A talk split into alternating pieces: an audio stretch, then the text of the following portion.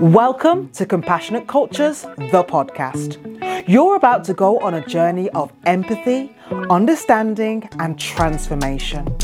Get ready to dive into the heart of humanity's most pressing questions with me, Rebecca Hemmings, the CEO of Strawberry Words Training Consultancy, and guests.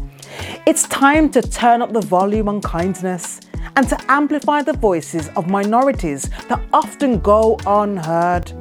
This podcast asks questions like How can we create workplaces where ethnic minorities thrive without the chains of career stagnation?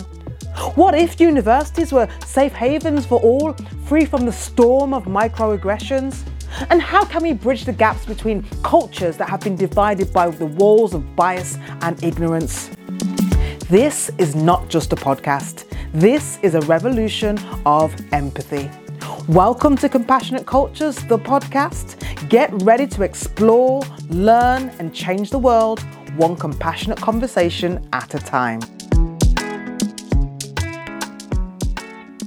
Welcome back to Compassionate Cultures, the podcast. I'm Rebecca Hemmings, your host and also the CEO of Strawberry Words, where we are focused at, at the very essence, the very essence of what we do. We're focused on improving human relationships, right? We want people to get along well.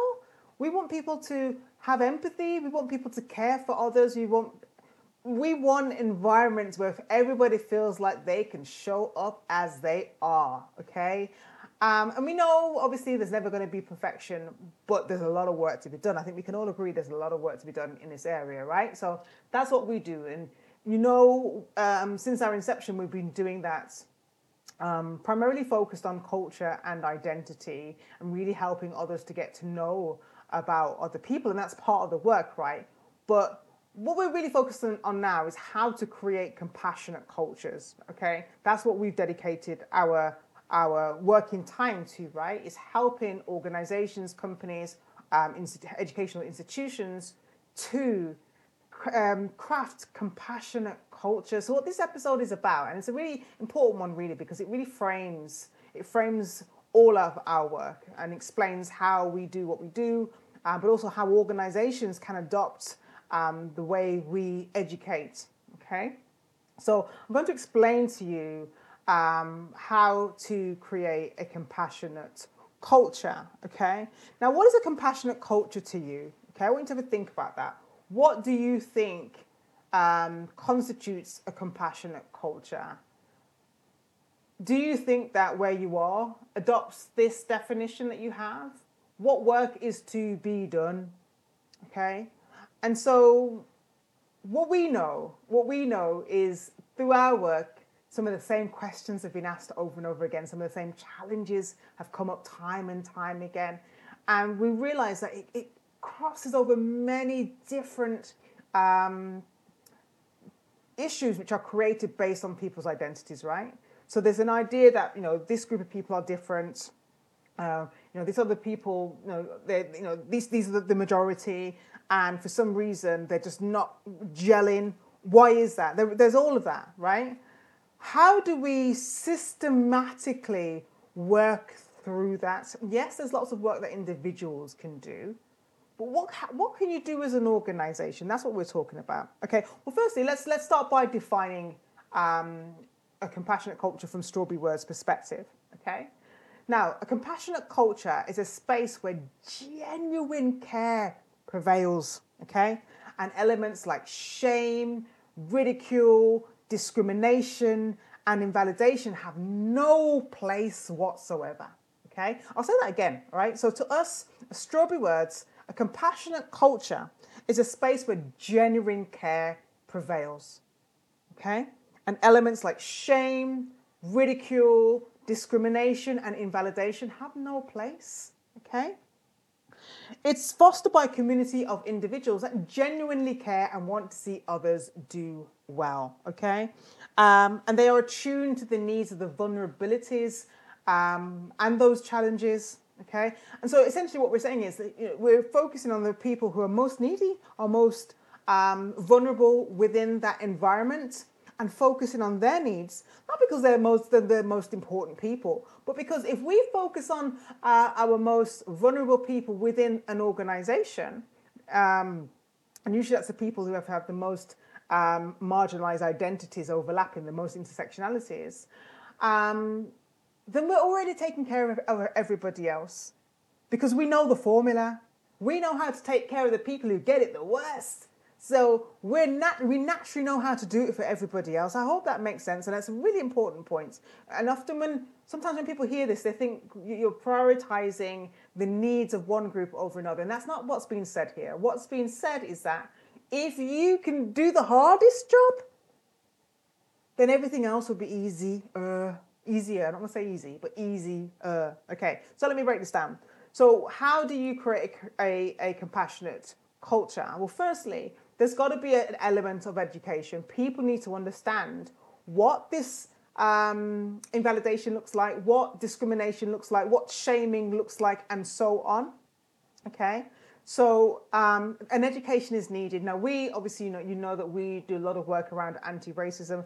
That's important. I, would say that every single organisation needs work around anti-racism, and that's the funny thing. Like when people do our training, that's often what they say. It's like, oh my gosh, like even though we know anti-racism training is a training most people do not do not want to do. Okay, um, but once they do it, what we often hear is, oh my gosh, everybody needs to know about this and everyone does need to know about this because there's so many normalized um, statements, actions, policies um, that are discriminatory that they become legitimized.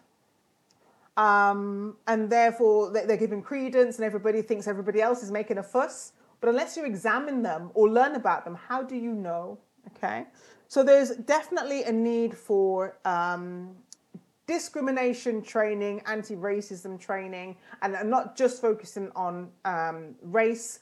Obviously, there are other marginalized identities that identities that need equal attention. I'm just mentioning it because that's what we specialize in, right? Okay, but essentially, people need to know about um, what bias is, whether it's unconscious, whether it's conscious. They need to understand what microaggressions look like, and microaggressions happen outside of, of race as well. Um, so again, the subtle ways in which discrimination happens. People need to understand this, okay? Now, once that's been done, and then this is an ongoing job, so I'm not saying it's something that you kind of just tick a, a box, but generally that needs to be done at an int- at, at, a minimum at an introductory level. People then need to be reminded, you know, year after year or every two years. And as new staff come in, as new students come in, again, they need to know, and so on. So it is a continuous job, but everybody at least needs to do the introductory piece, right? Then what you want to focus on is you want to focus on developing that culture of compassion, okay? Because unfortunately, we don't live in a society that does that. Uh, in my personal opinion, I don't think we do, right? Um, we live in a society where people are easily shamed for making mis- mistakes, um, where we're often looking for someone to blame. Um, and what this does is it, what it causes people to dig their heels in. It it uh, it causes people to remain closed. It leads to a lack of trust. Whereas if you create a culture um, where people, number one, know how to um, self-soothe, for instance, they know how to take care of themselves, but also they know how to take care of one another. They know how to create psychologically safe spaces a lot more people could learn from mistakes. A lot more people um, could grow from their mistakes. Um, also, there's it's just it's that learning. I think when you develop an environment of compassion and empathy, there is more room for learning and growth. Whereas when you shut people down, when you invalidate people, when you make people the bad people, again, people just put put up walls. Like nobody wants to be known as the, the bad person. Okay, and essentially that's what it boils down to. It's very simple language, but that's what in you know inside that's what we tend to think when somebody judges us or treats us poorly is that we're being seen as the bad people, which then makes them the bad people, which then makes it creates a them and an us situation, and we don't want any of that, right? So you've got to foster and create this culture of compassion, okay? And that imp- it also includes enabling people to, to stand firm in their identities and to be proud of their identities, and to people to also be not necessarily proud of other people's identity, identities, but to celebrate those, celebrate those, accept those, not just tolerate, but accept this is what it is and it's absolutely cool. Right, um, and then what you want to do is you also want to be able, you want your teams, your people to be able to manage difficult conversations. Like, why were we not taught this in school? Like, it would, save so many problems if we knew um, the right ways of thinking around difficult conversations, the right ways around wording the conversations, around what happens to us inside, like knowing what happens to us inside when we are faced with a very challenging conversation. You know, what is it we're scared of?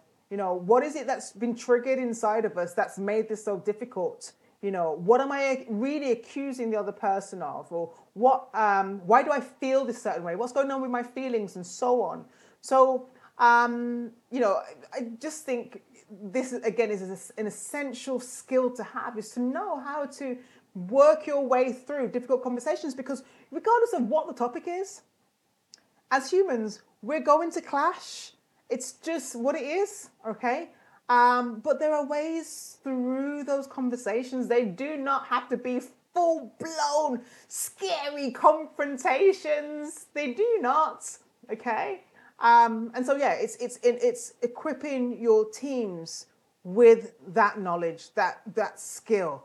Huge, amazing. Like, oh my gosh, like, how amazing would it be if every single team member, student, faculty member, whoever knew the tools and practice the tools to work their way through some really tricky conversations, let's say again, about race. You know, someone's accused you of a microaggression and this feels really horrible, but I know how to work through this conversation and work through my feelings and so on. And we've come to like a satisfactory ending. Oh my gosh! Amazing, amazing, right? So that's the vision.